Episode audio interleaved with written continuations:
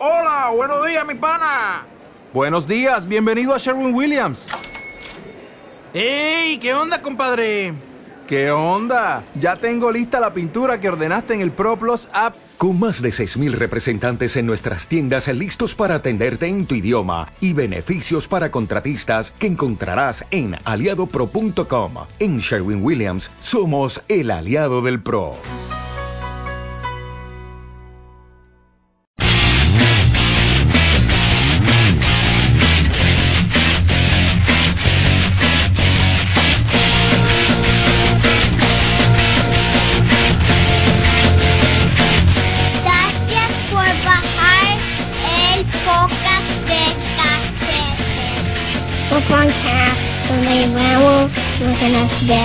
Daddy, I am so big.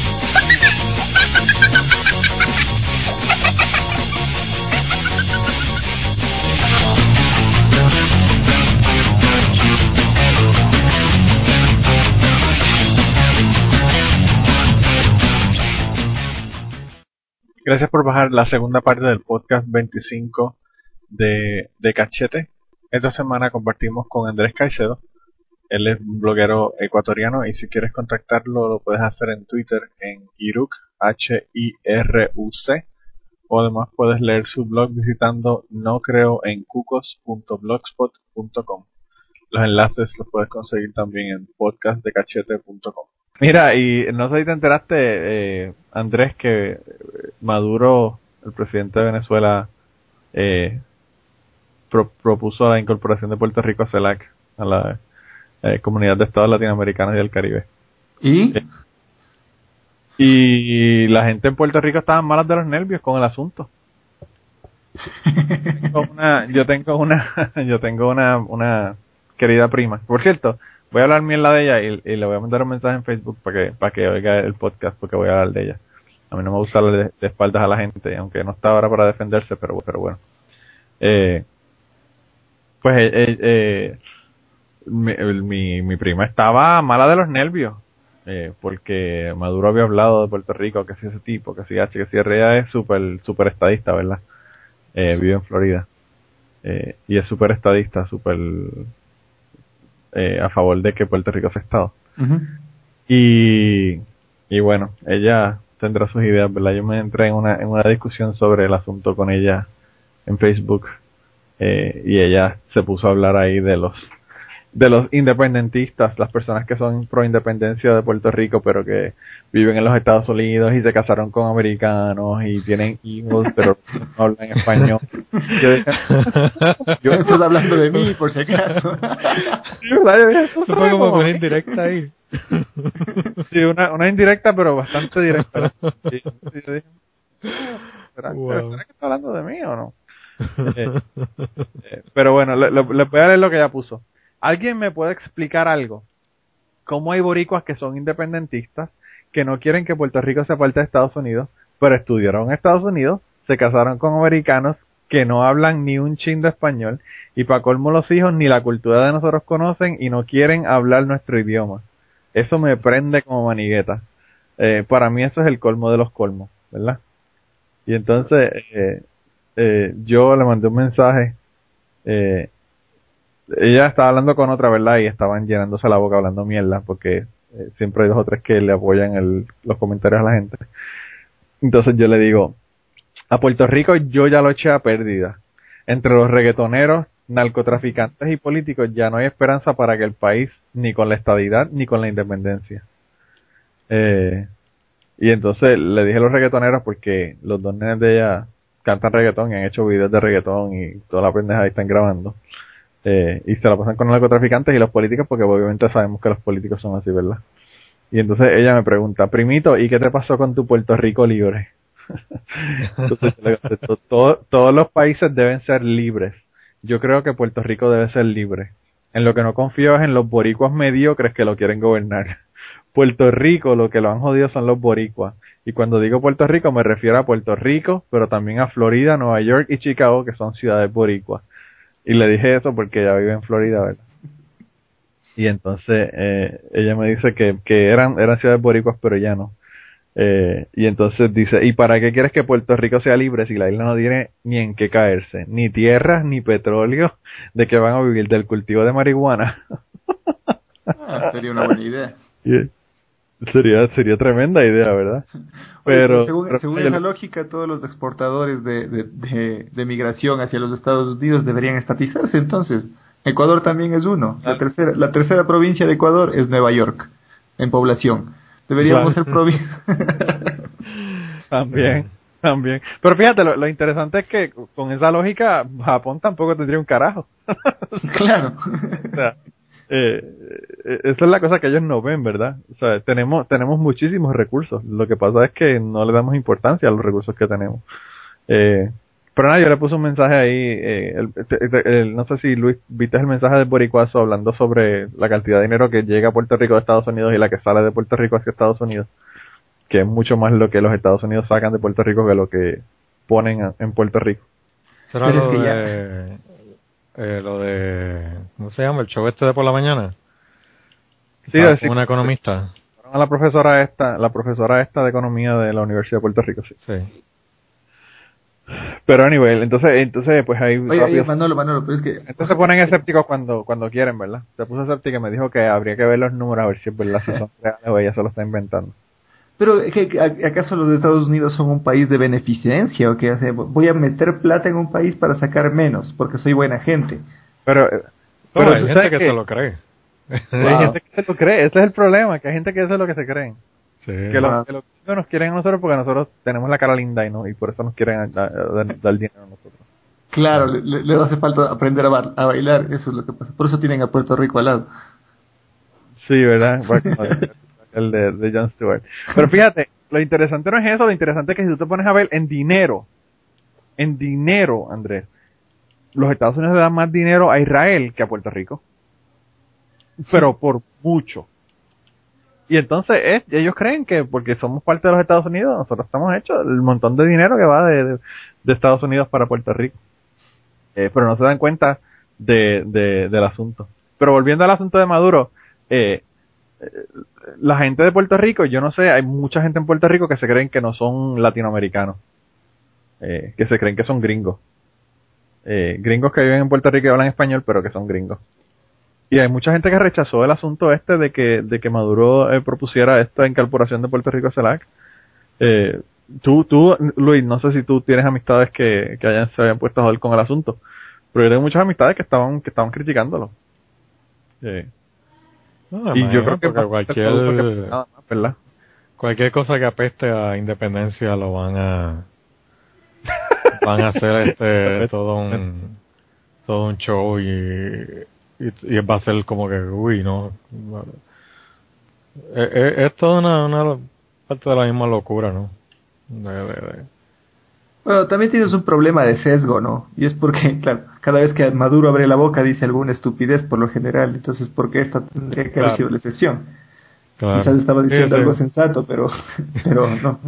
Pero lo, lo que hay que preguntar a Maduro es... ese es el problema que no, no ayuda a que haya sido Maduro claro.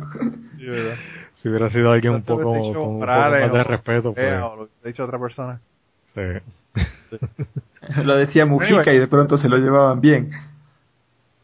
Sí, claro, porque Mujica es el, el, el papadios de Sudamérica ahora. Él es el, el monstruo. El tipo, el tipo es un monstruo, ¿verdad? Pues hay que decirle que sí, que, el tipo, el tipo la hace. Pero bueno, eh, yo no sé, yo pienso que, que, que, vuelvo y te digo, es como la cuestión de Maduro. En, en los Estados Unidos la gente odiaban a muerte a, a Hugo Chávez. Y, y, y yo no sé, era, era como la, la, el fenómeno este de, de yo puedo hablar mal de mi país o yo puedo hablar mal de mi presidente o de mi gobernador, pero no hables tú mal de él. Porque, o sea, cuando, cuando Chávez se paró y dijo que, que apestaba azufre y todo el asunto, eh, por, por George Bush, ¿verdad? Que estaba hablando antes de él, eh, en la ONU. Eh, pues el, el hombre, pues dijo el asunto ese de que, de que apestaba a azufre y todo el asunto y todo el mundo se molestó, pero todo el mundo estaba encojonado con, con Bush. O sea, la gente odiaban a Bush en los Estados Unidos, pero, pero es como que lo que, lo que tú planteabas del patriotismo, Andrés, que, que la gente son tan patriotas que ni siquiera pueden permitir que otra persona le critique el país a ellos o le critique el gobernador o el, o el presidente. Claro, es un dogma cualquiera, es un dogma como cualquier otro. Sí. Sí, definitivamente. Por cierto, eso eso yo pienso que es uno de los temas que cuando volvamos a teorizarlo vamos a tocarlo. Lo del patriotismo, volver a tocar el tema y porque está bien interesante. E- Eso y el asunto de las armas que también en los Estados Unidos es otro otro asunto que es cuasi religioso. Eh, que está bien bien brutal. Cuéntame Ay, si quieres, porque a mí ese tema me apasiona. el de el de las armas. No, no, el del patriotismo. Ah, el de patriotismo. Sí, no, no. Que, que, que es casi, que, que como tú dices, que es casi como un dogma, es casi como una religión. Eh, y tiene, tiene los mismos elementos, tiene muchos elementos que son bien religiosos. eh, los elementos estos de, de tener música, eh, que tú sabes que las canciones religiosas y las canciones patrióticas, de reunirte, de tener días en donde tú tienes esas celebraciones específicas, de, por ejemplo, en las religiones tú tienes Navidad y tienes la Pascua y esto y lo otro, en, en, en, con la cuestión del patriotismo en los Estados Unidos tú tienes el Memorial Day, el, el 4 de julio, o sea que son días que tú estás honrando la patria y a, y a los patriotas. No, no, Eh, di- digo, cuenta, cuéntame dentro de, de aterrizar también si vas a hablar de eso. Ah, que te, que te invite, ok. Pensé que, que te contara de las cosas. claro. Eh, pero no para las personas que no son ateos y, y odian los ateos, ateos que no quieren eh, escuchar a Teorizar, pues ya se enteraron del tema acá. Eh, tenemos personas que nos oyen que creen en Dios, así que eh, no, no, todos, no todos los que están son. Eh, pero pero sí, no, te invito, te invito allá porque de verdad que el tema, a mí, a mí el tema me, como, como a ti, eh, me llama mucho la atención, me parece bien interesante.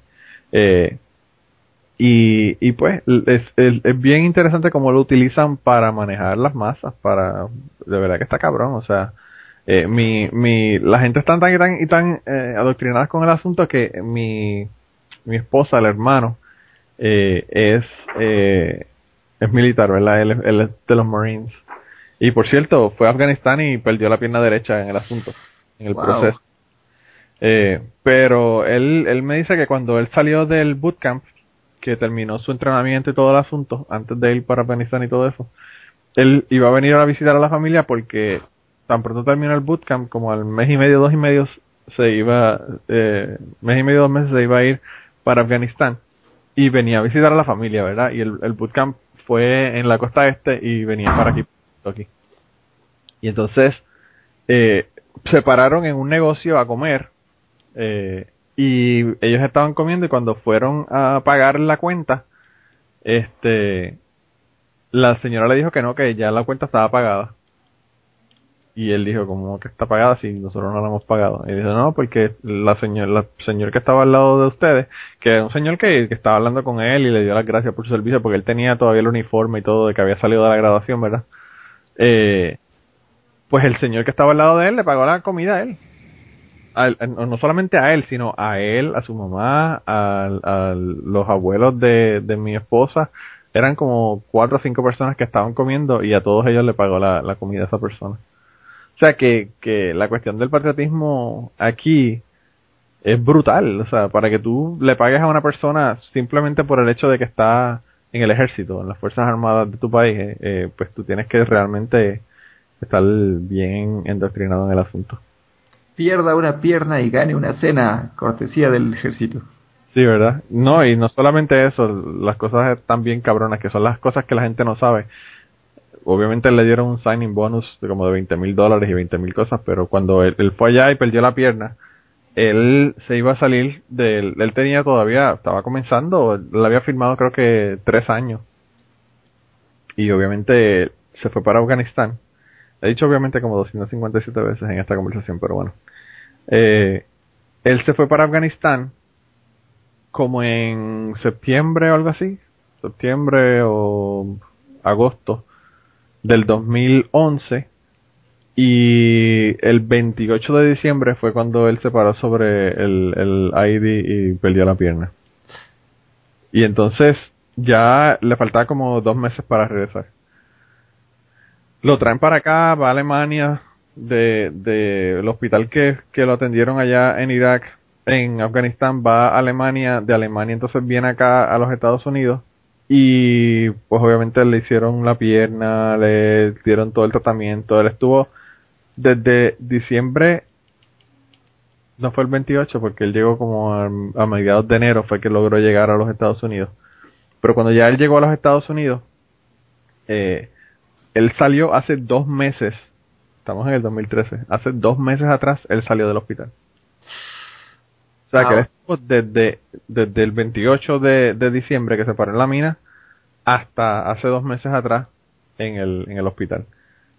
Y pues le dieron todo el tratamiento y todo el asunto y le dijeron que si no firmaba para continuar trabajando para los militares, en, en este caso obviamente no iba a ir a la, A la a guerra. la, a- a la guerra, ¿verdad? Pero iba a estar trabajando un trabajo de oficina o entrenamiento o, o hablando, o sea, dando entrenamiento de armas o lo que fuera en la academia. Ajá. Eh, si él no hacía eso, iba a tener que pagarle al gobierno 80 mil dólares por la pierna, la prótesis que le habían hecho.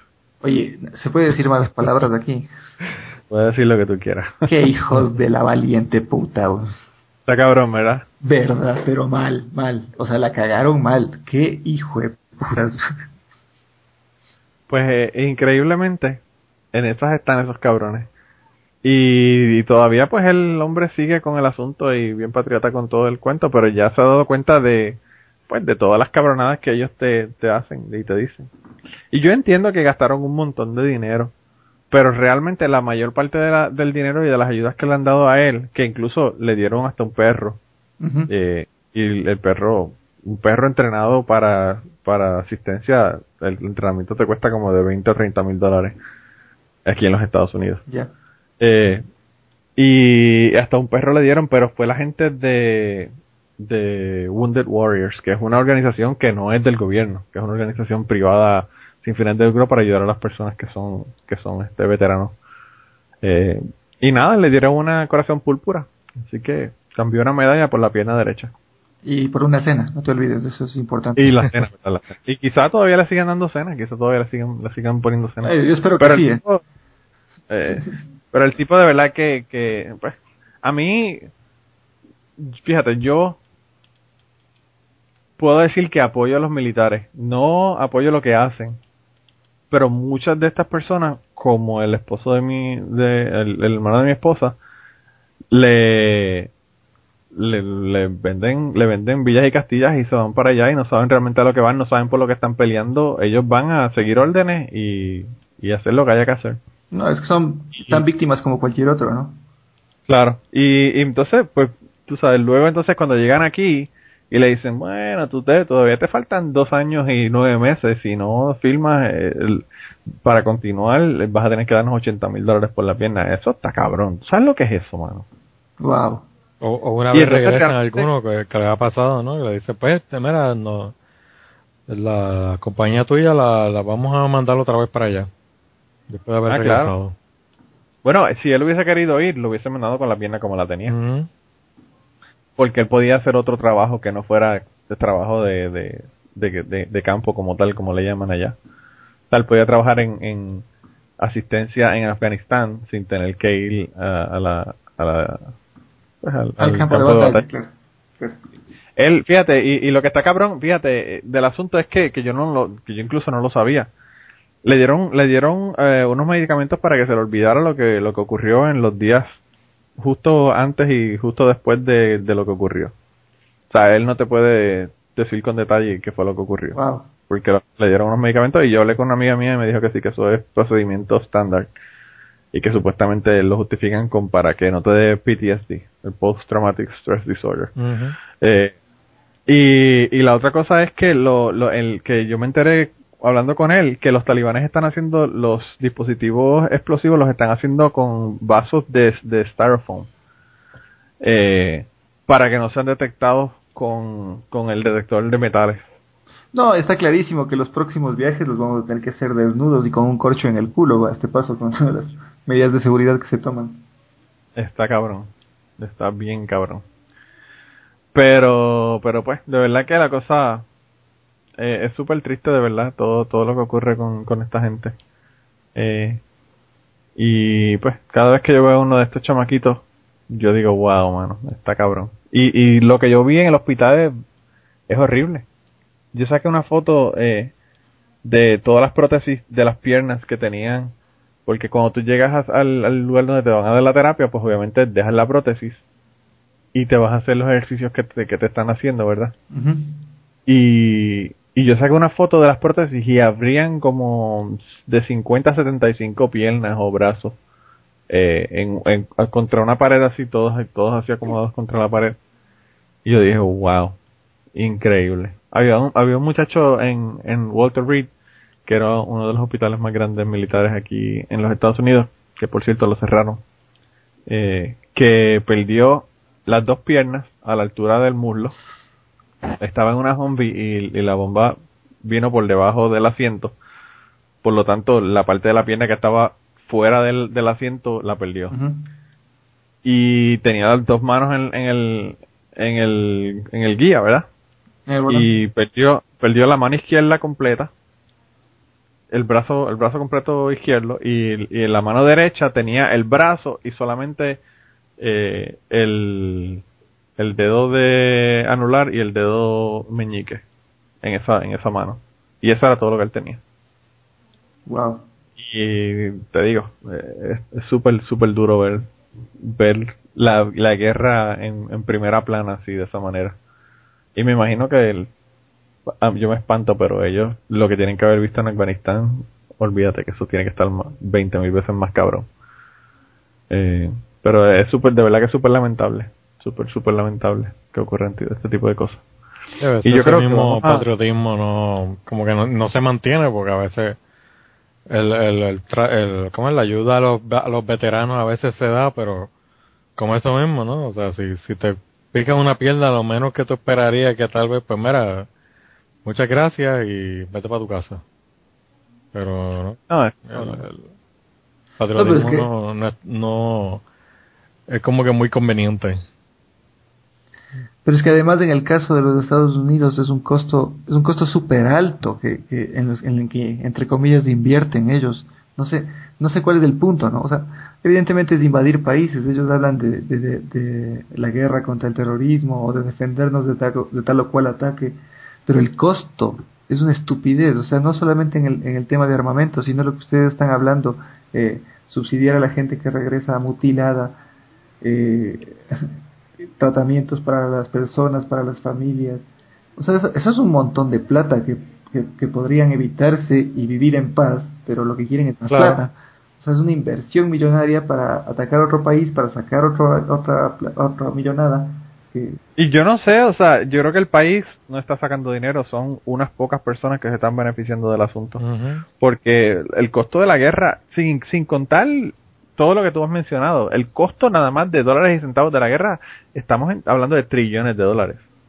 wow. Eh, y entonces encima de eso tiene toda la gente, todo el PTSD, toda la gente que se suicida, porque la cantidad de suicidios en, el, en, en los en militares es brutal.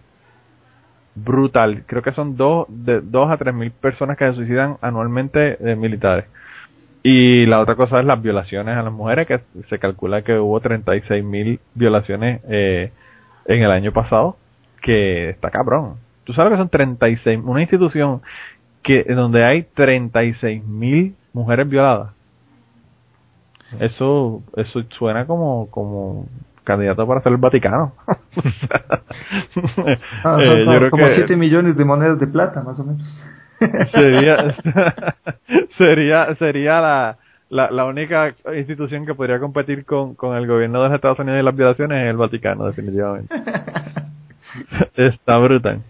Pero, pero pues, de- la guerra, yo no sé, yo, No, yo creo que todo, todo eso hay que juntarlo con parte del mismo problema, ¿no? De lo de, como lo de, lo de Snowden. Que todo, o sea, el país se- le está dedicando una gran cantidad de dinero a espiar a sus propios ciudad- ciudadanos, a hacer un imperio militar y no está educando a la gente. Y es como que, o sea, ¿en qué va a terminar eso? No va a terminar nada bueno, o sea, na- nada, et- esta combinación de factores no es buena para nadie, mucho menos para los ciudadanos de este país. Y obviamente mucho menos para los ciudadanos de otros países. Que es el problema de, no. de la, la- lo peor de todo, ¿no? Que, que lo mismo- los mismos gringos ni, muchos de ellos no les importa lo que está pasando. Pero es que es un tema súper exagerado. Ahora que hablas de Snowden, ¿tú te has puesto a pensar cuánto dinero invierten solo en perseguir a ese tipo? Sí. ¿Cuánto? Ah, no, increíble. Pero, pero ya, Bueno, a nivel que, que, que que y, y no solamente el dinero, también el prestigio y toda la gente que tiene que estar metida en eso. Claro, claro, no, es que Porque eso hasta el presidente, eh, o sea, que hasta el presidente tenga, ha- hable del tema y, y lo defi- y defienda toda la inversión de, de tiempo y de esfuerzo y de dinero que se está haciendo para perseguir a este tipo. Eh, o sea, te, te dice mucho, ¿no? Que buena parte del gobierno está detrás de esto. Es una guerra de ¿Cómo lo 50 estados contra uno. 50 estados contra una persona, esa es la guerra. Sí, sí, sí, sí, definitivamente. Eh, hablando de guerra, vamos a hacer algo. Vamos a ir a una pausa. Le ponemos una canción y regresamos enseguida. La canción que le quiero poner, hablando de guerra, vamos a ponerle una canción que se llama Waist Deep in Big Muddy, que es de, de um, Pete Seeger. Y hablando de personas que murieron, la esposa de Pete Seeger, que era una activista eh, pacifista eh, y la mano derecha de Pete Seeger, que es un cantante de música folk de los Estados Unidos, que ha estado toda su vida dedicada al activismo. Eh, murió también en el tiempo que estuvimos, eh, eh, que nos estuvimos grabando. Así que vamos a poner esa canción y entonces continuamos con el, con el podcast en un momento.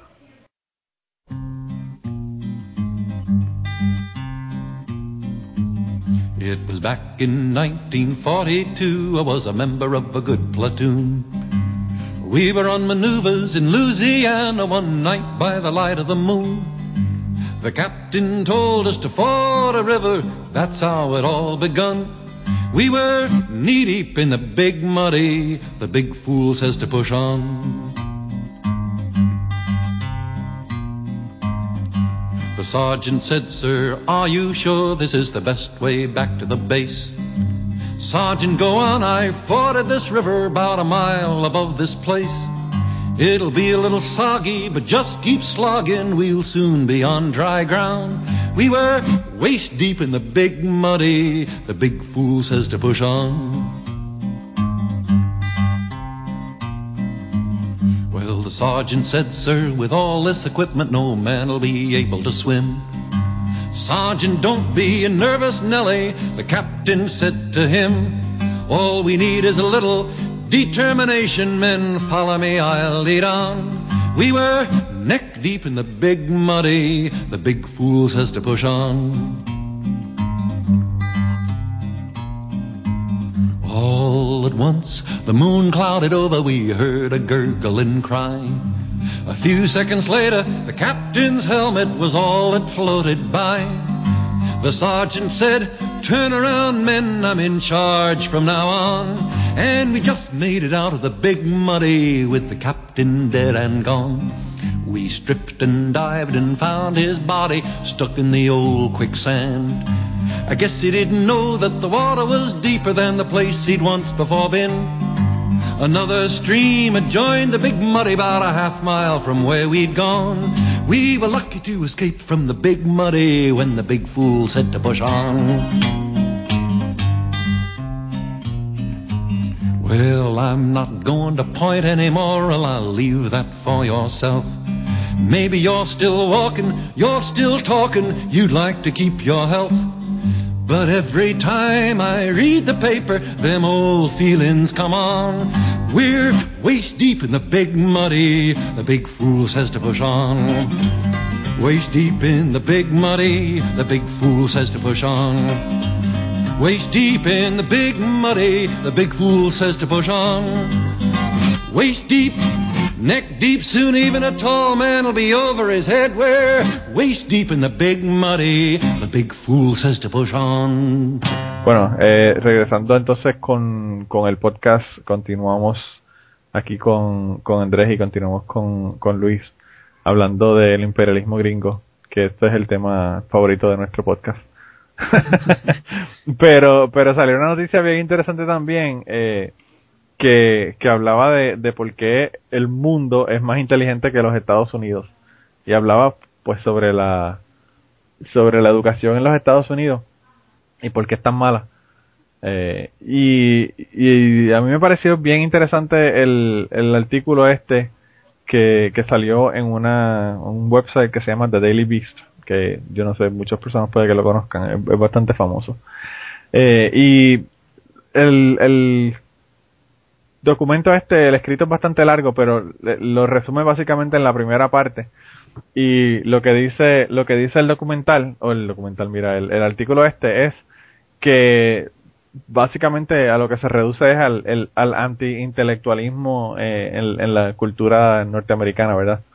Eh, básicamente se le dice a la gente que ser intelectual, conocer cosas, ser inteligente es algo negativo. Y entonces, pues, la gente lo ve como algo negativo. Eh, y no y no le interesa educarse, ¿verdad?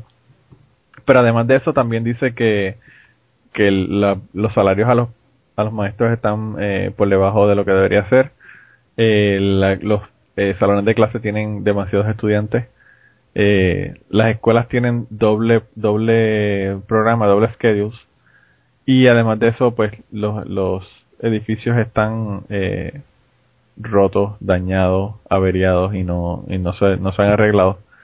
Eh, pero que la mayor parte de las cosas que tienen que ver con, con la planta física y con todo demás, pues no es el, lo más importante. Lo, más importante es el, lo mal que se ve el intelectualismo en los Estados Unidos. Porque, ¿sabes? Yo, yo estuve en Kenia en el año 2000 y fui a ver una escuela y la escuela, yo quisiera que ustedes vieran lo que era la escuela de Kenia. Y los nenes hablaban tres idiomas.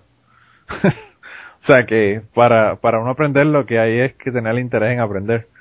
Eh, las computadoras son chéveres y los, y los blackboards estos para uno ver los trabajos de la, de la, de las asignaciones y eso están chéveres, pero para uno aprender lo que tienes que tener es interés en aprender. Y yo creo que eso es lo que no hay en los Estados Unidos. Yo no sé, eh, quizá sería interesante que nos cuentes, eh, Andrés, cómo tú ves la cuestión de la educación allá en Ecuador, porque eh, en Puerto Rico y en los Estados Unidos está súper jodida. Ahora mismo empezaron las clases en Puerto Rico y, hay un montón de escuelas que, que te digo que no hay, no hay facilidades ni nada. En mi pueblo eh, tienen una huelga porque y tienen la, la escuela cerrada hace una semana por porque no, no quieren permitir a la gente pasar por, por lo mal que está la planta física en la escuela.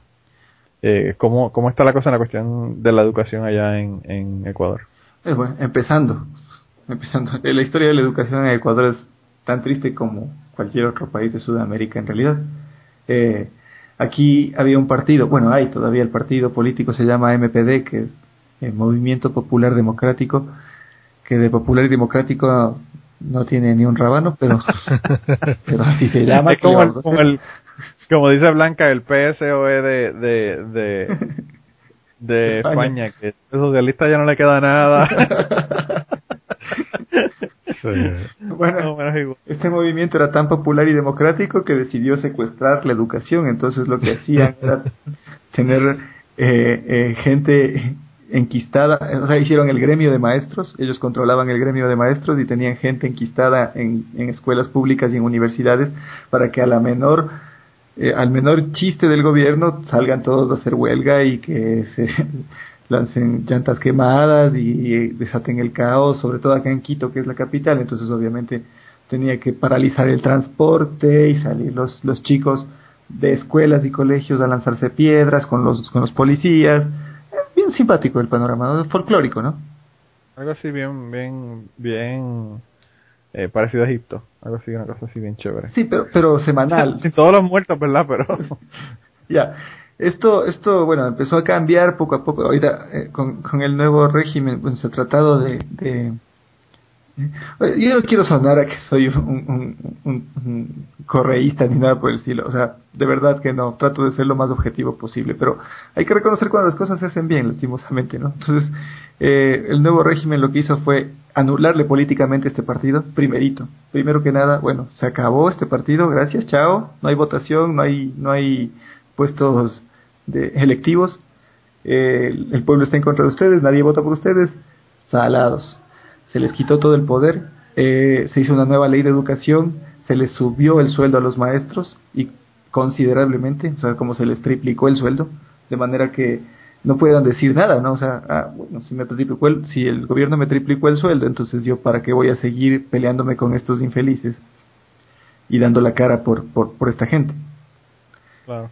Eh, y se está haciendo una inversión súper fuerte en el tema de educación, se han aumentado las becas, eh, se están construyendo escuelas en todo el país, se está planeando la, la construcción de tres universidades estatales, la una es una universidad de las artes, que va a ser en Guayaquil, la otra es una universidad de la Amazonía, es una universidad normal y corriente de todo, de todo tipo de, de, de asignaturas, pero de carreras, pero está emplazada en la Amazonía, que nunca ha tenido absolutamente nada, a pesar de que de, de ahí es de donde sale el recurso petrolero, es, es, es un, es, un es una selva que no tiene absolutamente nada de desarrollo. O sea, que la hacen al lado de la charca de petróleo y de ahí mismo sacan la energía para moverla. Claro. la, la moldean con el petróleo. Eso es un chiste, un chiste cruel, ¿verdad? Pero... y la otra universidad, que es la más interesante, es, va a estar en, eh, en Urcuquí, que es al norte de Quito, cerca de Ibarra. Eh, es, se llama Yachay. Es un centro de investigación científica. Eh, es una ciudad universitaria. Sería la primera universidad universitaria, creo que de la región. O sea, es una especie de Silicon Valley. Y no, se está apostando todo a la educación. A mí me parece fantástico. Ojalá, ojalá esto resulte, porque obviamente eh, implica un gasto súper alto, ¿no? Una, es una inversión, pero obviamente el país está endeudando muchísimo, metiéndole mucha caña a este asunto. Ojalá salgan réditos de aquí y, y se pueda recuperar eso, porque es súper interesante lo que está sucediendo. Pues ya quisiera yo poder decir lo mismo, que en Puerto Rico está ocurriendo lo mismo, o que en los Estados Unidos está ocurriendo lo mismo. Aquí lo que está ocurriendo es lo contrario.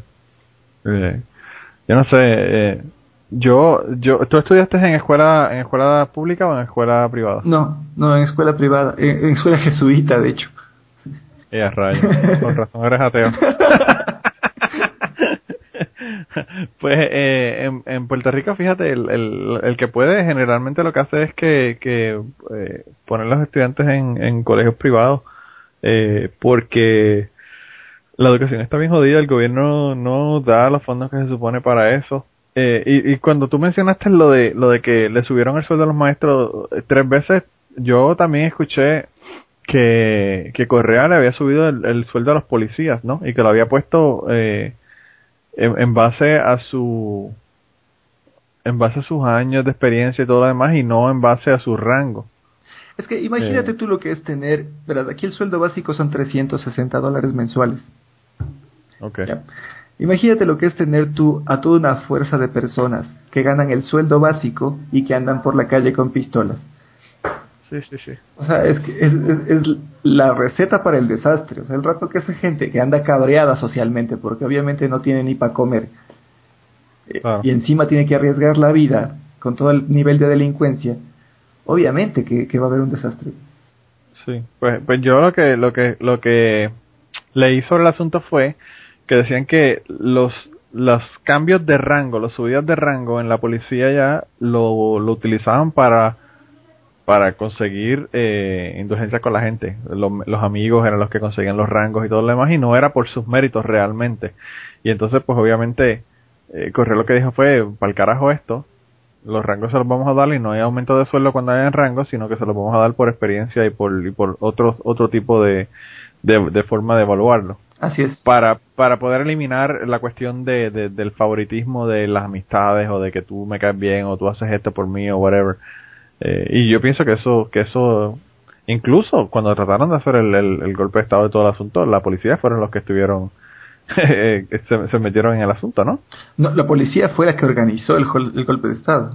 o sea, okay, paradójicamente. Okay. Lo que pasa es que aquí hay otro factor, y es el, el tema de los medios. Eh, los medios de comunicación que son de, la, de, una línea muy similar a la de CNN, a veces hasta parecida a la de Fox. Na, nadie es como Fox. Fox es, es wow. wow. Pues Fox, Fox es, es, un animal extraño. Sí, Fox es increíble. Pero bueno, aquí hay una línea muy similar a la de CNN que es evidentemente liber, liberal, eh, entendiéndose sí. por liberal el dinero manda, ¿no? Entonces, eh, eh, cuando sucedió esto que, dices tú, que está correcto, que fue esto de subirles el sueldo y evitar las, las, las, los chantajes por, por trepada de rangos y demás, los medios empezaron a, a, a, darle información negativa al respecto y a presionar para que la policía se cabre. y hubo un una conspiración en la que intentaron matar al presidente, casi termina en un magnicidio, porque el- el- el presidente no es ninguna perita en dulce, él salió como un buen irresponsable que es, abrió la camisa y dijo dispárenme y todo el relato. Sí, sí, sí, eso yo lo vi, lo vi en la... Yo dije, yo dije, hay que tener cojones para no hacer eso porque yo jamás en la puta vida hubiese hecho una cosa como esa. O estar demente. Sí, mano, me quedó brutal. Por suerte salió bien, porque si no eso hubiera sido catastrófico. ¿Tú te imaginas que el negro de aquí hubiese dicho eso? Ahí, ahí nada más le pegan tres tiros. él dice, bueno, él me, él me pidió, él fue el que me invitó, ¿verdad? Él fue el que me dijo. No, increíble. A, a mí a- a- ese show le quedó bien cabrón a Correa. De verdad que cuando yo lo vi dije, wow, hay que, hay que tener cojones, porque uno decir pegamos un tiro con un chaleco antibalas está bien, pero abrirse la camisa como él hizo le quedó brutal. No, y enfrente de 200 policías armados, pues Sí, sí, sí, sí. Sí, sí, sí. Wow. De verdad que, que el hombre es increíble. Pero, pero fíjate, a mí, a mí me alegra el hecho de que, de que se le esté poniendo, se esté apostando a la educación. Porque, como hemos dicho aquí mil veces, la educación es lo que puede realmente sacar al país adelante. Eh, y es una cuestión a largo plazo y es una cuestión que, que pues es como poner dinero en el banco. Tú ese dinero no lo ves hasta que, qué sé yo, 20 años después tú empiezas a ver los, los frutos de eso. así es. Pero yo pienso que hay que hacerlo definitivamente. Sí, Está interesante eso de que también tienen para, o sea, que no solamente para ciencia, sino también, habéis dicho para, eh, están eh, haciendo algo también para arte. Sí, es una universidad de artes. Es, es interesante también el proyecto. Y está en Guayaquil, que Guayaquil es el, el- el- digamos, es la capital económica del país y obviamente es la, la ciudad que más se quiere parecer a Miami y, y donde la gente más compra ropa de marca y más farandulera. Entonces, es una especie de contraste, ¿no? Ahí donde la Sí. gente está abogando por la incultura, ahí voy a meter la cultura. Entonces, es- ahí es está donde más hace falta realmente, ahí es donde más, donde más hace falta eso. sí, claro, donde más hace falta. Sí. Fíjate, Wow. que esto también eso, se, eh, eh, ese, ese, hasta ese interés así en la, en la educación en arte es bien, hace falta en todos sitios. y Acá en Estados Unidos y en Puerto Rico también se ha, se ha echado para un lado. Porque tal, que es como que pues no, la, la ciencia es lo primero, sí, pero no es lo único.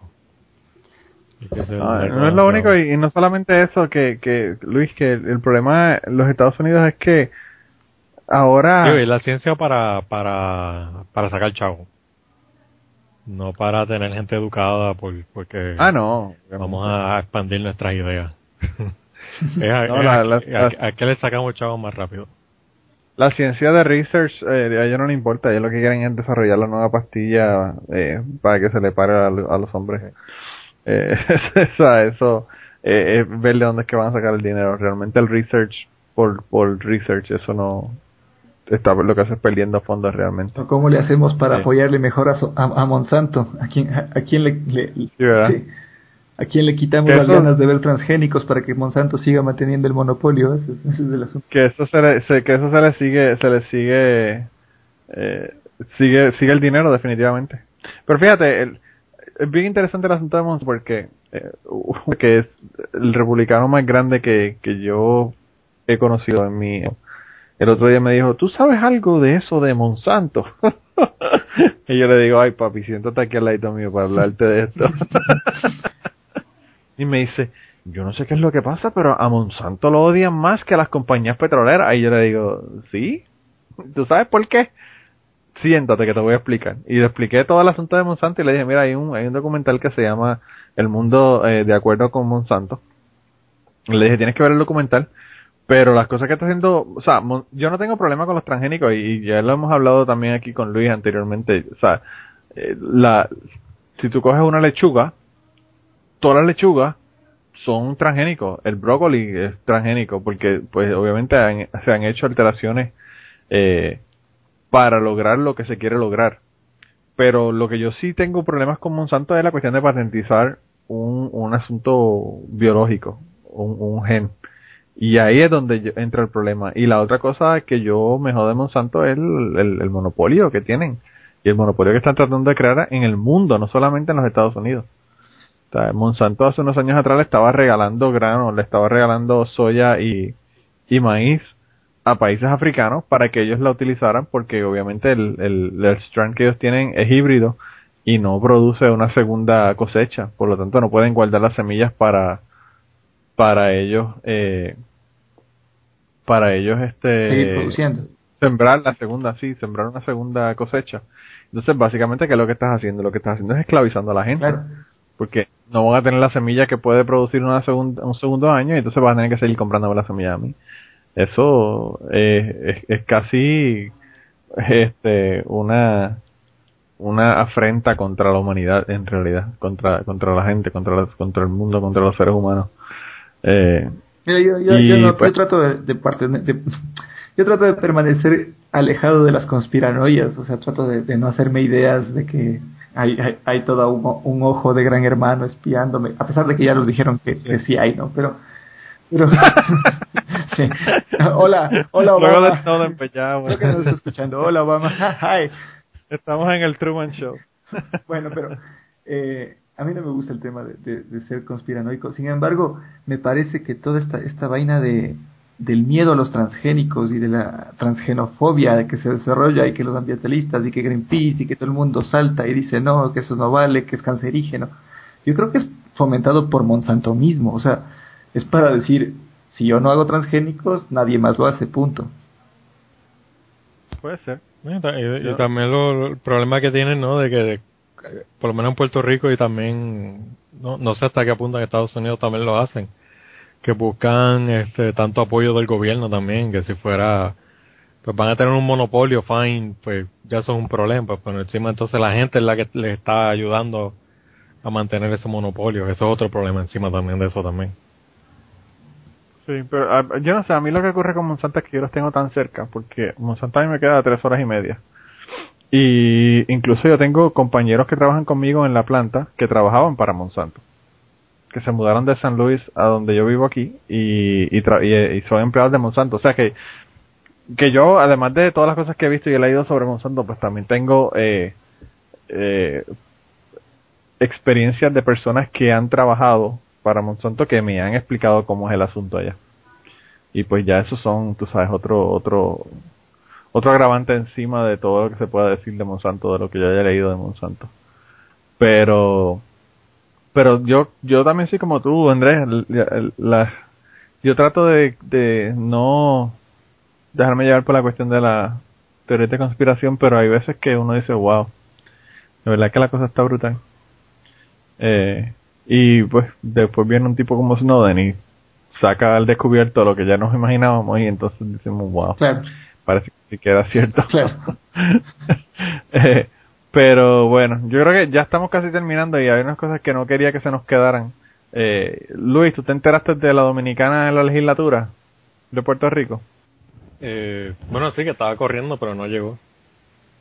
Bueno, no llegó, pero pero a mí lo que me Pues lo que yo quería hablar de la dominicana era la el, el racismo cabrón con el que se trató el asunto en Puerto fue Rico. todo un evento que está y, y y el detalle es que Fine, ella nació en República Dominicana, ella estaba corriendo ella estaba corriendo para el puesto de, de Eduardo Ferrer que después Sí. que bajaron más o menos quitaron algunos de los de los perks de los extras que tenían en, el- en la legislatura pues ya él dijo que pues eso no le daba para vivir y pues se, se rajó.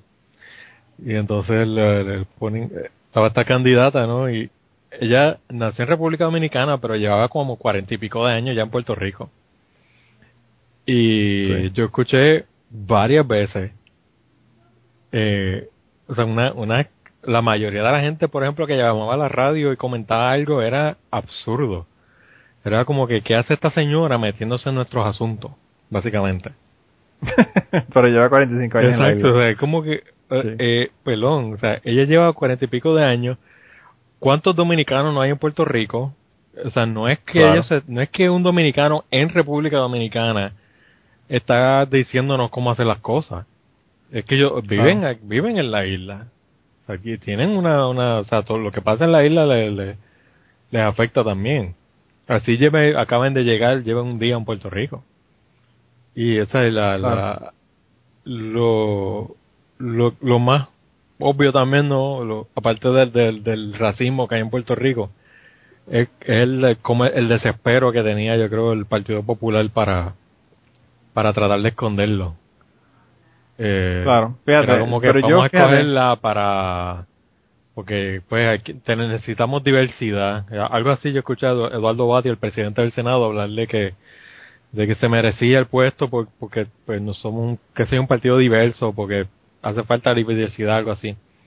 No es por las ideas porque las ideas que yo escuché de ella son, eran bastante flojas como siempre y, Claro. y le preguntaron no me acuerdo en qué programa fue alguien le preguntó directamente si Puerto Rico era una colonia y ella no se atrevió a contestarlo o sea que pues Bueno, pero también, también Luis, o sea, una persona que, que, que está siendo tan racista con ella y, y no la quieren y decir que Puerto Rico es una colonia es como que mandarse a, acabar de, de cortarse el cuello. ahí sí que se hubiera jodido Sí. Eh, Sobre todo porque está por el partido de la colonia. Sí, y- y no, Pero- esta, esta, esta, ¿cómo es? Esta, esta ilusión que tenemos en Puerto Rico de que todos somos, de que no hay racismo y que todos somos negros y que todos somos esta mezcla de, de mira, no, o sea, no lo somos. Somos racistas, la mayoría de la gente son racistas y contra, contra los los los negros y contra los dominicanos. Eso está más que demostrado. Yo, yo eh, vi una, una columna que escribió Adria Cruz y lo escribió en, en primera hora, ¿verdad? Y, y entonces ella, el titular era Una dominicana en la legislatura, en, en con signos de pregunta. Y, y ella trae un punto bien interesante, fíjate. Yo lo que veo con la cuestión de la señora que es dominicana, que, que yo no ni siquiera diría que es dominicana, yo diría nació en la República Dominicana. Eh, Sí, que más Porque bien es si como ya, 45 ya es años- naturalizado en Puerto Rico, ya es más boricua que otra Claro. cosa. Pues si ella, si ella, eh, si tú entiendes que un gobierno tiene que representar a la población de un país y en Puerto Rico hay 70.000 dominicanos residiendo legalmente y se estima que haya 200.000 con las personas que están, que son eh, indocumentados en la isla, pues obviamente por lo menos una persona de ese país tiene que tener en, el, en la legislatura, ¿no? Para, para representar definitivamente el país. Estamos hablando de 200 personas en un país de, de 3.8 millones de habitantes. Eh, Es muchísimo. y entonces, pues claro, y entonces, pues la misma gente que te dice aquí, oh, que esa dominicana no puede ser porque ella no es de aquí, esto y lo otro, son la misma gente que se van para, qué sé yo, para eh, Chicago y dicen, no, tenemos que tener un, un representante que sea boricua porque aquí hay una comunidad boricua inmensa y tenemos que tener un boricua. Y pues ya Luis, Luis Gutiérrez, votamos por él para que él sea parte de, de la legislatura porque para que nos represente.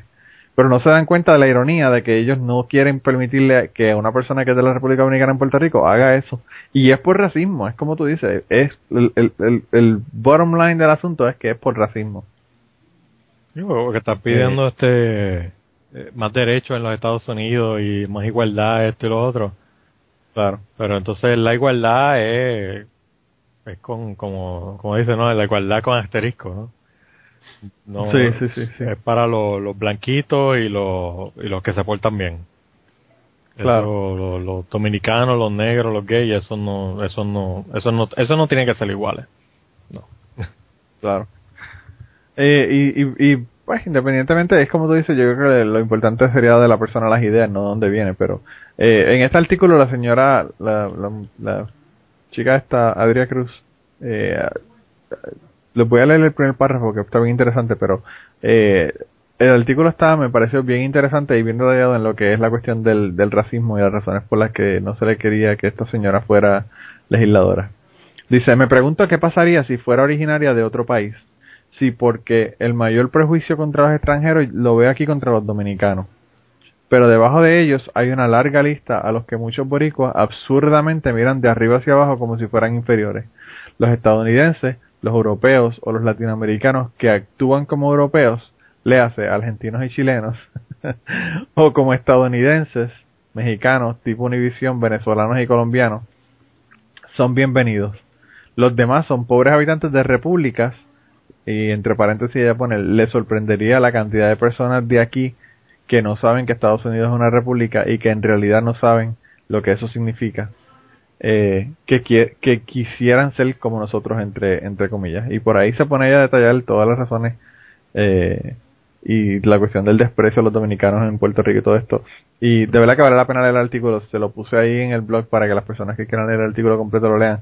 Pero a mí, a mí me, me chocó tanto el asunto eh, y, y me pareció tan obvio el menosprecio a esta persona por ser dominicana que yo dije, wow, de verdad que yo no sé cómo ellos querrán ahora este negar el, el hecho de que en Puerto Rico lo que hay son un montón de racistas. Es como, es como Eh. la cita esta de George Orwell, ¿no? Del, de la, del libro Rebelión en la Granja.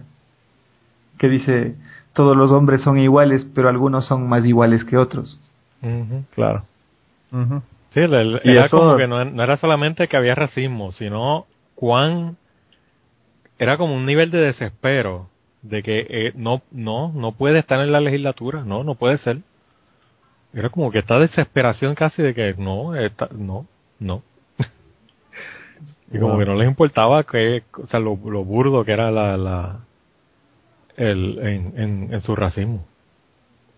Sí, sí, sí, sí, es increíble. La verdad que, que Y, y, y Eh, eso también me recordaba lo de la, la, la cosa esta de de la comisión esta de cultura que hizo Alejandro García Padilla que de- le habían preguntado eh, dónde estaban porque no había mujeres ni negros. Y el tipo porque en Puerto Rico no hay ni mujeres ni negras, Sí, el tipo se atrevió a decir que todos somos negros y que a él se le pegaba el sol cuando estaba allá en Coamo, que si esto. Es como que Es que García Padilla es un anormal, es mano, que- está cabrón. Y que todos somos ah, mujeres también, claro. Sí, me imagino, faltó Eh, la-. Laureta le funge Cuando va- da- se, da- dan dos palos de ron y, y se convierten en, en mujeres. yo, yo creo que fue que lo, lo, lo despachó porque no, que él no, yo no pienso de esa manera o, o yo no uso eso, esa, ¿cómo es esa? Esos cualificativos para determinar a quién nombrar o a quién no. Es como, ajá, tú- o sea, tú estás ignorando la historia de, siglos y siglos de nuestro país.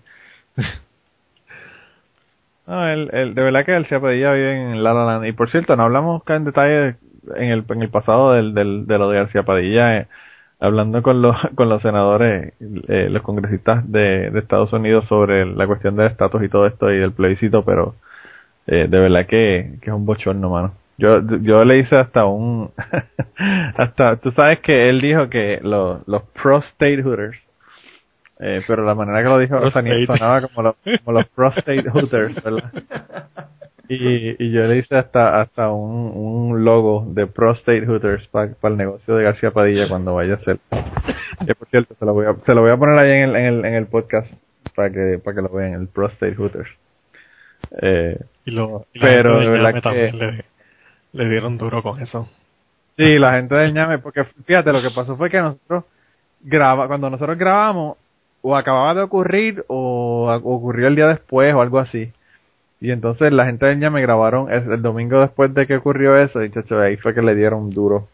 Así que, si quieren escuchar 25 minutos del asunto, vayan y bajen el, el podcast pasado del ñame, que lo tuvieron que hacer en tres partes porque invitaron a Carlos Amber como invitamos nosotros a Carlos Amber la semana pasada y, se pusieron a hablar de comedia y estuvieron hablando un montón. Me, me- de verdad que me gustó mucho el, podcast pasado de del ñame, así que bájenlo para que lo escuchen. Eh, y las últimas dos noticias que yo tenía son de ciencia. La primera, hablando de transgénicos y de cosas que la gente le tiene odio. Eh, ¿Qué les pareció la, la hamburguesa de 300 mil dólares? Eh, que eso estaba en la boca de todo el mundo como si eso fuera la cosa más grande del mundo. Lo- la- digo, aparte del precio, ¿no? El- es Sí, como que un tanto impresionante, pero hace sentido, ¿no? Este tipo de tecnología va a tener, va a ser carísimo la primera. Porque no, No, y, y eso fue lo que yo dije. Eso, yo le dije, los 300 mil son research, development, los salarios de la gente, Sí. el laboratorio. O sea, no estamos hablando de 300 mil pesos de carne. Ujú, Sí, ese, ese es el detalle, que la gente quiere ciencia, pero no saben cu- lo mucho que cuesta esto. Claro. Y, Claro. yo- o sea, cuando vi la noticia, yo dije, aquí se van, va a formar un reperpero dos o tres porque van a decir, no, yo no, nunca me comería algo así, es como que, o sea, ni siquiera tienen idea de lo que estás hablando, de qué es lo que, lo que es esta carne, que es sencillamente igual que tú cultivas bacteria o hongo o algo así, estás cultivando músculo, Claro. usas células, células y las pones en un medio para que tengan una forma en particular. No solamente eso, Luis, probablemente es más, más estéril, más limpio, Ah, claro. menos posibilidad de coger eh, E. coli. Mucho, mucho más eficiente.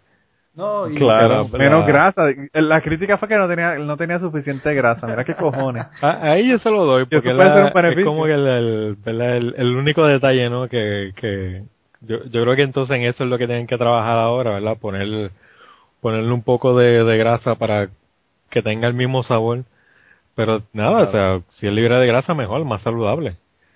Pero entonces Claro. mucho Aquí, más, fíjate, más, más este, ¿cómo se llama? Más eficiente el proceso, porque en una vaca tienes que alimentar la vaca desde, desde que nace, tienes que meterle un montón de dinero en, en términos de, de alimentación, de, le meten antibióticos como loco. No, eso, no La eso, Luis. tierra. O sea, lo que se está gastando en la vaca es una cosa, pero el, el costo ambiental que no se está calculando en el asunto también es otro proceso. Y el costo de transportación, el, tú sabes, todo eso, es otros 20 Sí. pesos. Eso, eso, Todo, todo el metano que se tiene que producir porque la gente quiere seguir comiendo vaca. Pues mira, vamos a buscar otra forma de hacerlo y esta sería una forma ideal.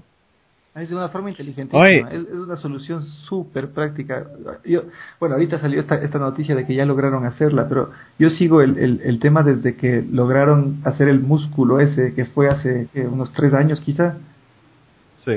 sí, Y a mí, me- desde que salió la noticia me parece fascinante el asunto porque eliminas, bueno, ahorita costó 300 mil dólares y, y todo el mundo se burla, pero eh, a la larga eso va a resultar carne más barata para todo el mundo. Claro, no solamente eso, vamos a poder cubrir la demanda, que no se va a poder cubrir con vacas. No, y, y, y el territorio, eh, bueno, el ambiente se limpia porque las vacas contaminan como locas, dejas de Claro. utilizar tanto terreno para, para ganado. Pero al final la vaca es un animal creado por el hombre, o sea, bueno, no creado, pero, pero, pero sí, modificado para servir al hombre.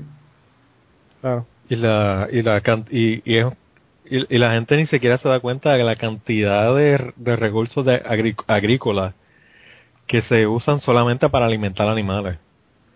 Eh, que, Ah, que, claro, digo eso si le preguntas a un vegan ellos lo van a saber porque lo lo usan como su es, es como su su biblia casi no La- esos Si detalles le preguntas a Kirkigan, él te puede explicar claramente. eh, pero o sea una, un gran por ciento de la agricultura es sencillamente para alimentar este pollo y cerdo y, y, y vaca. Eh, eh, o sea que es súper súper Claro. ineficiente o sea que también y, y mientras y según tiene gente que está subiendo el nivel socioeconómico por ejemplo en, en China y en India quieren también consumir carne así que también van a aumentar la cantidad de gente que tienen interés en consumir este tipo de Yo no sé cuánta demanda hay en, en India de vacas, Ah, bueno. ¿verdad? Pero, pero, pero pollo, vamos a hablar, vamos a hablar de pollo. Y, y- y las células cultivadas de vaca también serán sagradas, es la pregunta del millón. Yo no sé, pero fíjate, si, si siguen por, el, por la línea de PETA, PETA ya dijo que, que eso era un éxito. ¿Ah, sí? Que ellos iban a empezar a comer carne hoy. Ah, si los locos de PETA están de acuerdo con eso Lo- hasta los locos de PETA aceptaron el asunto y la gente dicen que no comen eso porque es asqueroso. Yo digo, puñeta, más asqueroso es ver una vaca con el culo cagado y las patas cagadas Claro. eh, caminando encima de mierda. Eso sí que es más, más asqueroso. No, además es súper cruel. O sea, hay, hay, hay También. camales que hay camales que tienen mucho control sanitario y que, que lo hacen bien, pero la mayoría es colgarle de las patas y, y desangrarle al Claro. pobre animal hasta que se muera. ¿no? Claro, le hacen el, le hacen el, el Corán, ¿eh? El Alá. Volviendo a la, a la, a la australiana eh, morona. Eh, no, la- Pero- pero no, yo- razón- yo no sé si, si la gente tal vez sabe por qué es que tú no debes eh, comer, por ejemplo, una hamburguesa eh, término medio o algo así, o es un riesgo comer eh, este tipo de carne así que no sea bien cocida. Y es porque sencillamente puede estar contaminada con, con, con toda la mierda que había en el, en el animal, en la, todo el E. coli que sí. tiene en los intestinos. O sea, eso La no carne es... cruda es deliciosa, hermano. Ah, claro. Cual la pena del hacer el tomarse el riesgo, ¿no? Sí, yo... Pero te pasa, te pasa como el, como el, como el esposo de, el, mira, sigo con el esposo, el hermano de mi esposa, que por ganarse una comida pierde una pierna. y te pasa con eso como el steak. te lo come, te lo come eh, eh, casi crudo y te da triquinosis por comer cerdo crudo y después dices, mmm, como que el precio está bastante Sí, caro. Sí, Yo, yo, yo me Pero pido mira, la carne, la- yo me pido la carne término un cuarto pasado cuando me piden término, ¿no? O sea, es menos de medio. To- Todavía muge cuando le estoy cortando. sí, todavía, todavía sangra. Wow. Yo, yo la pido en término medio. Ya te pido en término medio porque, como quiera que sea, tampoco quiero comerme una suela de zapatos. pero tampoco quiero que muja mucho cuando me la como. Eh, pero la, la otra noticia de ciencia que hubo esta semana fue el científico que movió la, la cola de la rata con su mente. ¿Tú leíste esa noticia, este, eh, Luis? Eh, la leí por encimita, pero no, no es muy mucho en detalle. Pues a mí me encanta porque eh, yo realmente no la puse porque me pareciera interesante que el científico con su mente escribió la cola de la rata. resolvió un problema tan serio que era- de Sí, ¿verdad? Porque como las ratas no la pueden mover sola. Este. Pues, pero lo que, lo que, lo que a mí me, lo que, por la razón por la que lo quise traer fue por los titulares sensacionalistas que luego tú lees el artículo y no tiene nada que ver con lo del, lo de que te dice en el titular, ¿verdad? Tú piensas que el tipo, el científico, se, se, se puso a concentrarse en la cola de la rata y la rata se- es lo Era telequinético. Claro. Eh, pero entonces cuando tú lo miras, la rata está, el rabo está conectado a una computadora y el científico está conectado eh, con, con, eh, con un electroencefalograma. Y entonces, ¿de qué estamos hablando? Eh, Es, lo que, lo que- tú sabes, tú estás una conexión directa de la, de la cola de la rata a la cabeza del tipo. Que realmente no es que están moviendo la cola con la mente, como dice el artículo. Sí. Eh, pero entonces el artículo te pone ese, ese título bien sugestivo, ¿verdad? Y cuando tú lo lees, tú dices, esto como que no es lo que es lo que están hablando. Y porque la, la cola de la rata tiene un, está agarrada, ¿verdad? A la, a la computadora. Y te pones a leerlo y dices, wow. Pero lo que yo no veo es el, el, el- la utilidad de este, de este estudio. Yo creo que es más Eh. como para, para, porque yo, yo creo que con esto se iba trabajando tiempo. Eh, porque había salido hace poco que eh, un mono que habían logrado que moviera, eh, moviera un brazo también, eh, yo creo que era un brazo, un brazo robótico, como si fuera el propio. El, detalle yo creo que, es que va en la misma línea de, de eh, y que es lo más interesante, ¿no? Obviamente que muevan una cola, eso no importa.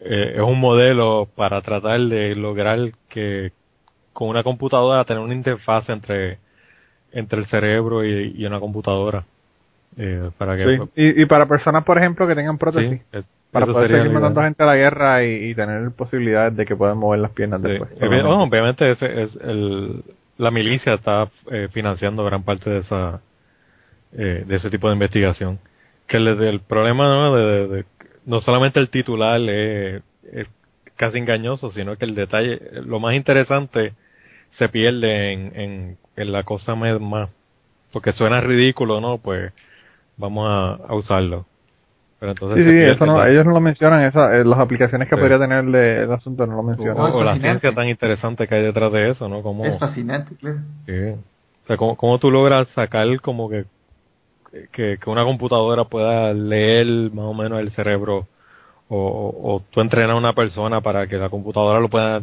eh, entender de alguna manera? Eh, Lo que, lo que lo que demuestra esto es que es que va de dos caminos, va de dos vías, eso es lo más interesante, porque ya se había visto ejemplos prácticos de, de una computadora conectada al cerebro humano y que haga algo, un robot o alguna cosa, pero además hay un cuerpo recibiendo la información, según entiendo, ¿cierto? Ujú. Sí. sí. Eso es brutal, o sea, me parece increíble. Sí, que no es solamente que, que, porque yo creo que ya sí, que como decían, ¿no? Que ya existía, que, que tú puedes mover eh, tal vez con un cursor con la computadora o algo, porque básicamente tú te entrenas eh, como si fuera un comando tal vez de voz, pero con la mente. Y, porque o sea, la mente no es nada mágico, es neuronas disparando y usando Eh, Básicamente es igual que un cable. Sí, básicamente. Igual que tú tener un, un- una, una computadora llena de cables y de, y de, y de, eh, pues, de boards que tienen conexiones, eso es lo mismo que es la- la- la- el cerebro. Sí, y tienes patrones, que los patrones son los que determinan qué es lo que va a pasar. Y Claro. entonces ya, ya se habían usado pues, para poner en interfase con una computadora. Pero aquí el detalle entonces que ya, ya lo llevas a otro punto donde entonces ya puedes manejar, eh, volver entonces del cerebro, computadora, a un este a una, a una estructura biológica. Que entonces vuelves al, al, a la interfase con, con un sistema nervioso. Que entonces sí es como un paso adicional para lograr esa eh, que tal vez eh, parapléjico cuadrapléjico o, o personas así que tengan este prótesis eh, puedan este volver a usar su, sus extremidades Claro. Yo pienso que sí que está, que está bien chévere, pero a, a mí yo me quedé decepcioné mucho cuando vi que estaba conectado todo a la computadora. yo pensé que era como tipo Uri Geller, ¿verdad? Que, que el tipo iba con la mente a moverla. y la última, y la última cosa que le quería comentar antes ya de terminar el, el podcast de, de esta semana, eh, es sobre unos chistes que, que enviaron por eh, el sistema de emails de mi trabajo. Que se los tuve que enviar porque yo no pude creer que estuvieran mandando esta mierda y que nadie lo hubiesen votado del trabajo. Esto se lo envía a alguien de fuera de mi trabajo a alguien de que trabaja conmigo en el laboratorio. Y, y yo lo vi porque eso, lo, pues, lo reenvió, obviamente, dentro de la, de la red. Y es un cuento, ¿verdad?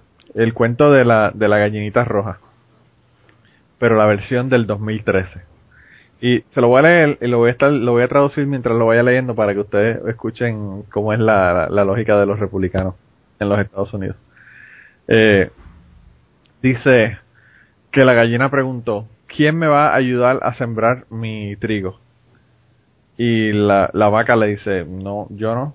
El pato le dice, yo tampoco. Y el cerdo le dice, yo tampoco. Y el ganso le dice, yo tampoco. Y la gallina dice, pues entonces lo hago yo. Y fue y plantó el, el trigo.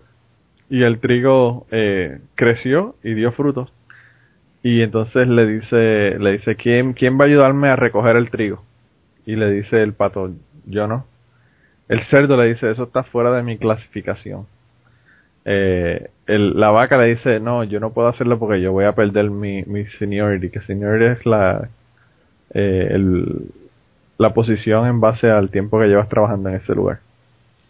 Eh, y el ganso le dijo que va a perder la compensación por, por no tener trabajo, el desempleo. Y la gallina dice, bueno, pues entonces lo hago yo. Y se fue y, y cogió el trigo y, y- y- y logró cosechar el trigo. Y entonces le dice, ¿quién me va a ayudar a hacer el pan? Y le dice la vaca, yo no puedo porque ya eso sería en tiempo, tiempo overtime para mí. Eh, y el pato le dice, no, yo no puedo porque pierdo los beneficios de, de, de welfare. Welfare son eh, beneficios para personas con bajos recursos. Eh, el cerdo le dice, yo no puedo porque yo me, me salí de la escuela y nunca aprendí cómo hacerlo. Y el ganso le dice, bueno, eh, si yo soy el único, la única persona que te podría ayudar en eso, entonces ya eso es discriminación porque yo soy el único que lo, que lo voy a hacer. Y la, la gallina dice, pues está bien, entonces yo hago el pan yo misma. Ella eh, hizo cinco, cinco eh, libras de pan. Y entonces eh, lo puso para que todo el mundo lo viera, el pan que había hecho con todo su trabajo, ¿verdad? Y entonces eh, todo el mundo quería que le dieran un- una libra de pan. Y ella dijo que no, que ella se iba a comer las cinco libras de pan. Y entonces, este, que la vaca, y él, y él le puso le pone al lado los nombres, que es lo más, lo más gracioso del asunto, le puse Nancy, Nancy Pelosi, la vaca, que todos son políticos de los Estados Unidos. Le dice que son eh, ganancias excesivas. Barbara Boxer, que es el, el pato, le dice que, que es una, una eh, es eh, sanguijuela capitalista. Eh, Jesse Jackson dice que quiere eh, eh, derechos, los mismos derechos, que es el ganso. Y Harry Reid, que también es un político de, Estados Unidos, eh, solamente este hizo hizo ruidos pero que no, no dijo nada. Y entonces, este, pues eh, aclara, ¿verdad? Porque para lo- los chistes de los republicanos los tienen que los tienen que explicar al final. Y entonces él, él dice que todos dijeron que, que no era que no era igualitario para todo el mundo, igualitario. Eh, y entonces empezaron a gritarle obscenidades y a, ma- y a marchar alrededor de la, de la gallina. Y entonces llegó el, el granjero, que es Obama, y le dijo que no, que no, no sea tan greedy, que no sea tan eh, Codiciosa. codiciosa, sí. Eh, que y la, la gallina dice, bueno, pero es que yo hice el pan y yo hice todo el trabajo. Y le dice que exactamente sí, pero pues eso es lo que hace que el, el free enterprise, que es la el básicamente la- el sistema capitalista, eh, y que uno puede tener todo lo que quiere, pero pues que uno tiene que, que compartirlo con todo el mundo, que así que cierre. Anyway, el, el cuento, el, el asunto es que el cuento sigue, ¿verdad? Eh, hablando sobre el asunto de cómo vamos tratando de convencer la, la gallina de que le tiene que dar a todo el mundo. Y entonces, eh, pues, lo que ocurrió fue que como la gallina, Obama la convenció e hizo que con las regulaciones de que le diera el pan a los demás, pues la gallina dejó de, dejó de sembrar y se murieron todos de hambre. Y, esa es la, la lógica, ¿verdad? De, de, la, de la gente, ¿verdad? Entonces al final pone epílogo. Bill Clinton se va a ganar 12 millones de dólares por sus memorias. Hillary le, le dieron 8 millones. Eh, esos son 20, 20 memorias, 20, do- 20 millones de dólares por dos memorias de dos personas que por 8 años eh, testificaron de que, bajo juramento, de que no se recordaban de nada, de que no, no recordaban nada. Y entonces, eh, a mí me parece bien interesante y yo el comentario que le, que le mandé a, yo se lo envié esto a Plaza y se lo envié a Luis y, a Martín. Y, le dije que lo que no comenta el chiste es que la vaca está siendo explotada en la compañía de la gallina por un mísero salario mínimo sin beneficio. El cerdo gana todavía menos porque no tiene documentos y le pagan 1.50 a la hora, un dólar 50 centavos. El pato no ha conseguido trabajo desde que Bush jodió la economía y el ganso no le dan trabajo porque es negro. Entonces yo le digo, estos republicanos son la hostia. Eh, pero pero le tuve que le tuve que mandar este mensaje porque mano la, la forma que esta gente piensa está bien cabrona no solamente bien cabrona sino que que, que está brutal el hecho de que de que ellos lo ven de esa manera y no se den cuenta de, de que pues como como les dije la gente que están ganándose el salario mínimo están siendo explotados por las compañías hay gente que son negros y no les quieren dar trabajo hay gente que no tienen trabajo porque la economía está jodida eh, y esa parte pues en el cuento pues ellos no te lo incluyen y, y había otro email también que hablaba sobre las personas negras en los Estados Unidos. Eh, y, y entonces dice que eh, supuestamente lo escribe Pat Buchanan, que es, que es republicano. Yo no sé si es cierto que lo escribió él o no, porque la mayor parte de estos emails la gente pone que lo, lo dijo tal o cual persona y que no es cierto. Eh, pero él, él, él va a poner la, la historia de los negros explicada de otra manera que, que no es. Y lo, solamente lo voy a leer el primer párrafo de esto, pero dice, para que ustedes encuentren la, la, la, el asunto ilógico de esto. Dice, primero, los Estados Unidos ha sido el mejor país del mundo para las personas negras. Ya. ya, ya empezamos mal.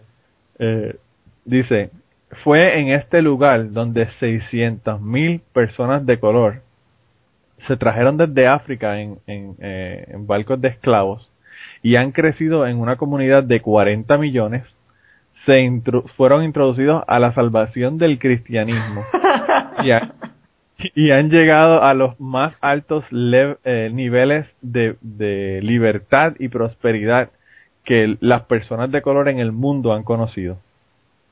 Jeremiah Wright, que es un, activista negro, debería de, de arrodillarse y darle gracias a Dios que es americano. y ese es el primer párrafo de la historia explicada de los negros. Y yo no, no a leer el resto. No, pero sabes que lo voy a- lo más triste de esa historia que acabas de contar es que tal vez sea cierto. O sea, entre todo lo entre, to- entre todo lo maltratados que son los negros de todos los países, quizás es cierto que en los Estados Unidos es donde menos daño les han hecho. Creo que quiere decir que esté bien. Claro. Por supuesto, pero si te vas de Europa o si te vas a África, que es de donde provienen, están bastante Ah. peor. Entonces, no sé, es, es más triste de lo que parece la historia si te das cuenta bien, porque Claro, no, eh, no, y es cierto, pero lo que te quiero decir es que, que el, el asunto de este primer párrafo se olvida de que por un montón de décadas los, los estaban tratando como esclavos, ¿entiendes? Por lo menos en África no eran ni esclavos. O quizás te- habría escla- esclavos, obviamente, pero pero pues podían, podían tener la posibilidad de ser libres. Aquí eran negros esclavos y no tenían ninguno, ninguna nada de, de, de valor como ser humano, ni siquiera se consideraban seres humanos. Claro, no, no, Eh. claro, pero es un fenómeno mundial, eso es a lo que me refiero. O sea, el racismo es, es Sí. transversal a toda la humanidad. Ah, no, claro, sí. No, y siempre, y, y volvemos y decimos lo mismo, siempre ha habido. O sea, los, los, los gringos son racistas contra los puertorriqueños, los puertorriqueños son racistas contra los, los dominicanos, los dominicanos son racistas contra los haitianos, entonces es como que la cadena de nunca acabar. Eh, pero, pero pues, sí, sí, es, es, es lo que tú dices, es cierto. Oye, tú, hace, hace Eh. unos pocos años yo estaba en, en Cartagena, en Cartagena, Colombia, hace que es, es- es cuatro años puede ser. Eh, Cartagena tiene el 70, 70 y algo por ciento de población afrodescendiente, o sea, es la mayoría negra. Y te Wow. encontrabas en el centro de la ciudad, en el centro, en el casco colonial, rótulos en los bares que decían textualmente prohibida la entrada, entrada a negros. En el año O sea, que la mayoría no pueden, no pueden en entrar. el siglo XXI, viejo, o sea, ¿qué, qué pasa? Yo, yo fíjate, yo conocí un, una persona que era entrenador de caballos de paso fino aquí en Kentucky, eh, que, que él se consideraba blanco. Obviamente, todos sabemos que nosotros, los latinoamericanos, no somos blancos. Porque tenemos algo de negro y algo de indígena en algún sitio. Eh, la gente en Puerto Rico se creen que son blanco, blanco, eh, taíno y, negro, pero son más blancos que nada y sin embargo el 60% de los de las personas en Puerto Rico tienen genes de los taínos. Eh, y, y ese señor, pues hablaba de los indios, de los indios, y los indios, y los indios, y los indios. Y yo le decía, ¿qué carajo tú estás hablando de los indios? Y obviamente eh, en Colombia es porque en Colombia hay esa distinción de los indios y los no, y, y lo hay no solamente en Colombia, sino en Latinoamérica en general. Eh, y había un muchacho mexicano que trabajaba también en la granja, eh, ayudando y haciendo trabajos en, en, el, en los establos, que él le decía al indio. Él, él ni siquiera ni siquiera se preocupó por aprenderse el nombre de él. Wow. Le decía, le llamaba el indio. Y yo decía, mano, que hay que ser bien arrogante. que los dos tienen prácticamente el mismo trabajo y la misma posición social y todo lo demás. Eh, y, y, y este tratando al otro como mierda. Y decía, wow, de verdad que está cabrón. Está brutal. Sí, es, es- Pero, pero esto, a, a mí lo que me sorprendió también del email fue el hecho de que tú te pones a pasar esta mierda por, por email y no te votan para el carajo, ni te dicen un carajo, ni te dan una reprimenda, ni nada. O sea, eso, pff, como si nada. como ir llover. Sí, sí, como si, como si no hubiese pasado nada. De verdad que a mí me, me sorprendió muchísimo. Sí, ahí entra Sí. también lo de eh, durante la campaña yo creo que fue no que la- decían que Obama había dicho que, que que tú no habías construido tu tu propia compañía o algo así Ah, sí, sí, sí. eh, You didn't build that. you didn't build that pero no era que, Que que la básicamente- gente lo que no construyó fue las carreteras y los puentes y eso Claro, lo que, lo que él básicamente estaba diciendo es que tú tienes que tener un apoyo de la sociedad. Hay un beneficio de tu vivir en sociedad a tu vivir solo en una isla, ¿entiendes? Eh, y, es básicamente que pues te, ayudas entre sí. Eh, y, y pues obviamente los, los republicanos lo que dijeron fue que lo que había dicho era que quitándole el crédito a las personas que habían sido empresarios o que habían logrado su propio negocio, eh, porque había hecho ese comentario. Eh, pero pues eso, pues yo pienso que es una tergiversación de lo que, de lo que él dijo para beneficio político. Eh, yo creo que se le, ni siquiera entendieron qué fue lo que ocurrió. Eh, pero bueno. Yo, antes de irnos, lo que quería era darle gracias a Andrés por haber estado con nosotros hoy. No, gracias a ustedes, gracias Manolo por invitarme.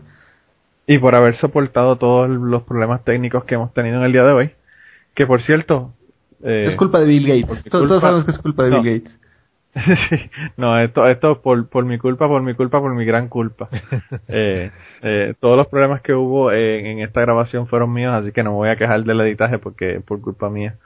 Eh, así que, pero nada, de verdad que me, me, me alegra que hayas, que hayas podido estar con nosotros porque a veces, como yo le estaba diciendo a Luis antes de que tú llegaras, no, no tenemos, no conocemos lo que está ocurriendo en, en los países latinoamericanos porque aquí no llegan las noticias.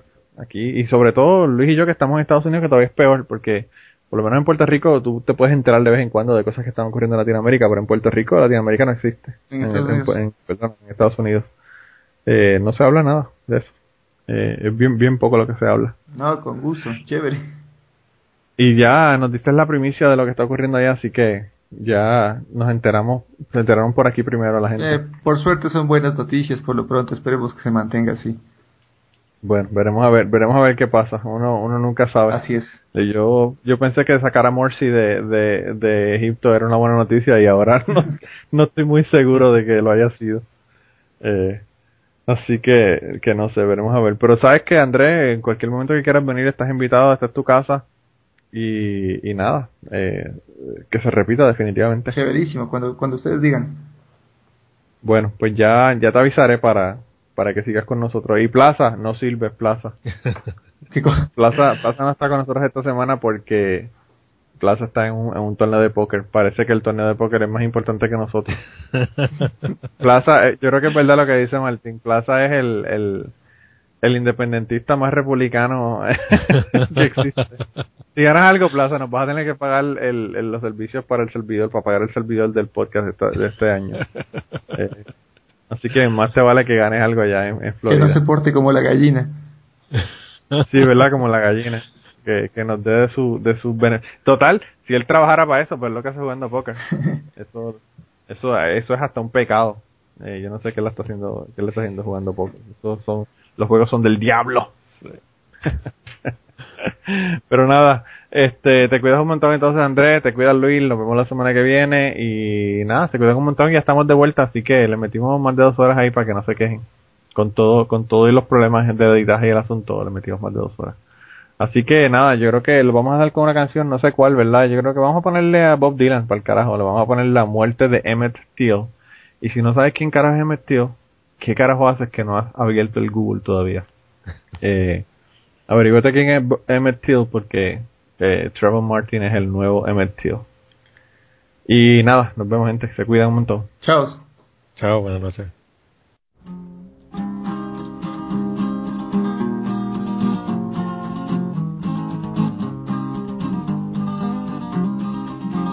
Twas down in Mississippi not so long ago when a young boy from Chicago town walked in a southern door. This boy's fateful tragedy you should all remember well. The color of his skin was black and his name was Emmett Till. Some men they dragged him to a barn, and there they beat him up. They said they had a reason, but I disremember what.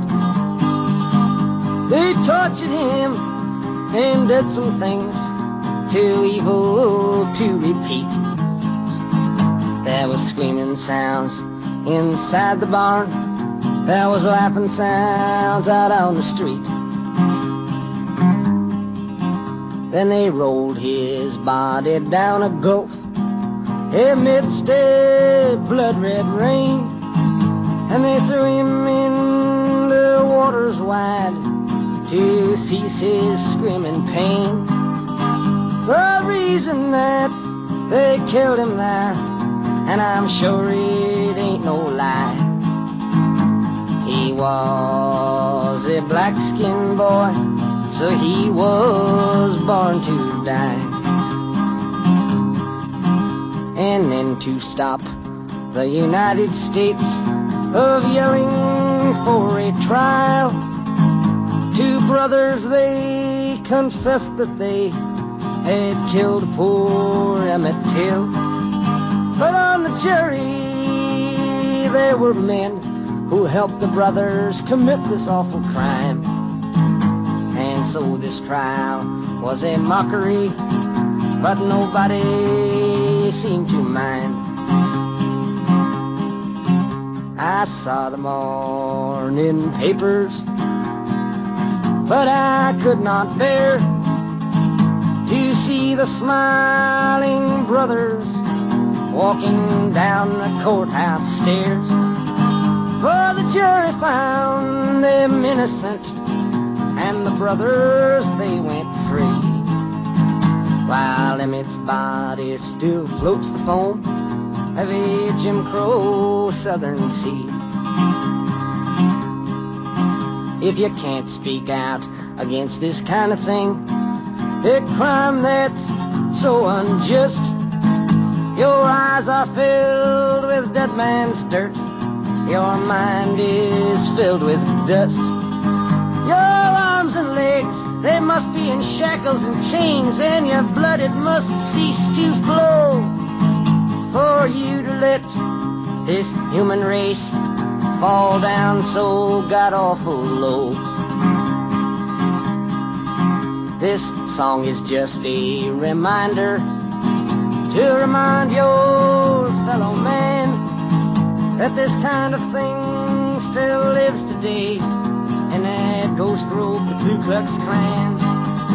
But if all us folks that thinks alike, if we'd give all we could give, we could make this great land of ours a greater place to live.